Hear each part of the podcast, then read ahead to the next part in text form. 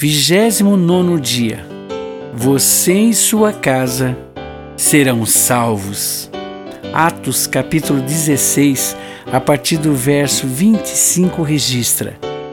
Mais ou menos à meia-noite, Paulo e Silas estavam orando e cantando hinos a Deus, e os outros presos escutavam.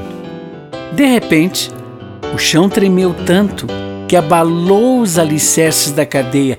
Naquele instante, todas as portas se abriram e as correntes que prendiam os presos se arrebentaram.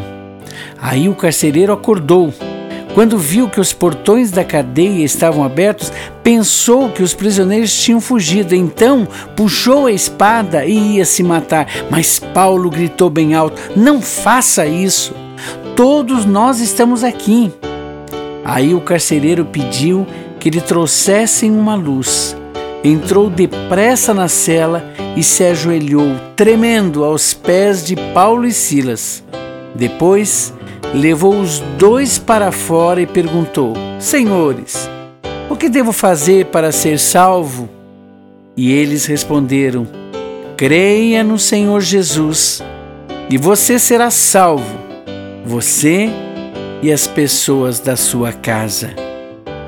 Ouvi o testemunho da conversão de uma árabe. O que impressionou foi mais uma vez identificar a palavra de Deus se cumprindo conforme a história do carcereiro de Filipos. O evangelho alcançou a sua mãe, depois ela, depois o irmão e primos e enfim seu pai. De tremenda tradição cultural religiosa árabe, entregou a vida para Cristo.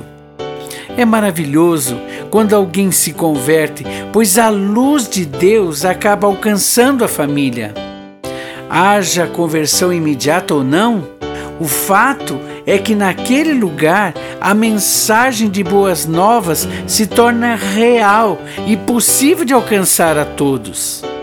Se você é o único ou um dos poucos de sua família que teve o privilégio de abraçar a mensagem de Jesus, saiba que de uma forma ou de outra ela estará alcançando os seus queridos.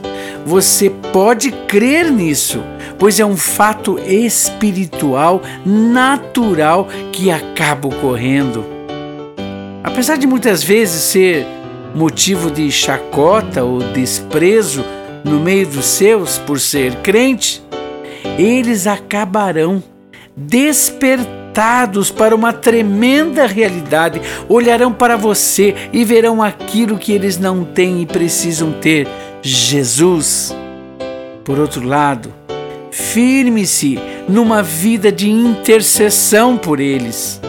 Acredite, você vai entender e suportar muito mais facilmente as lutas se tomar essa postura. Oração.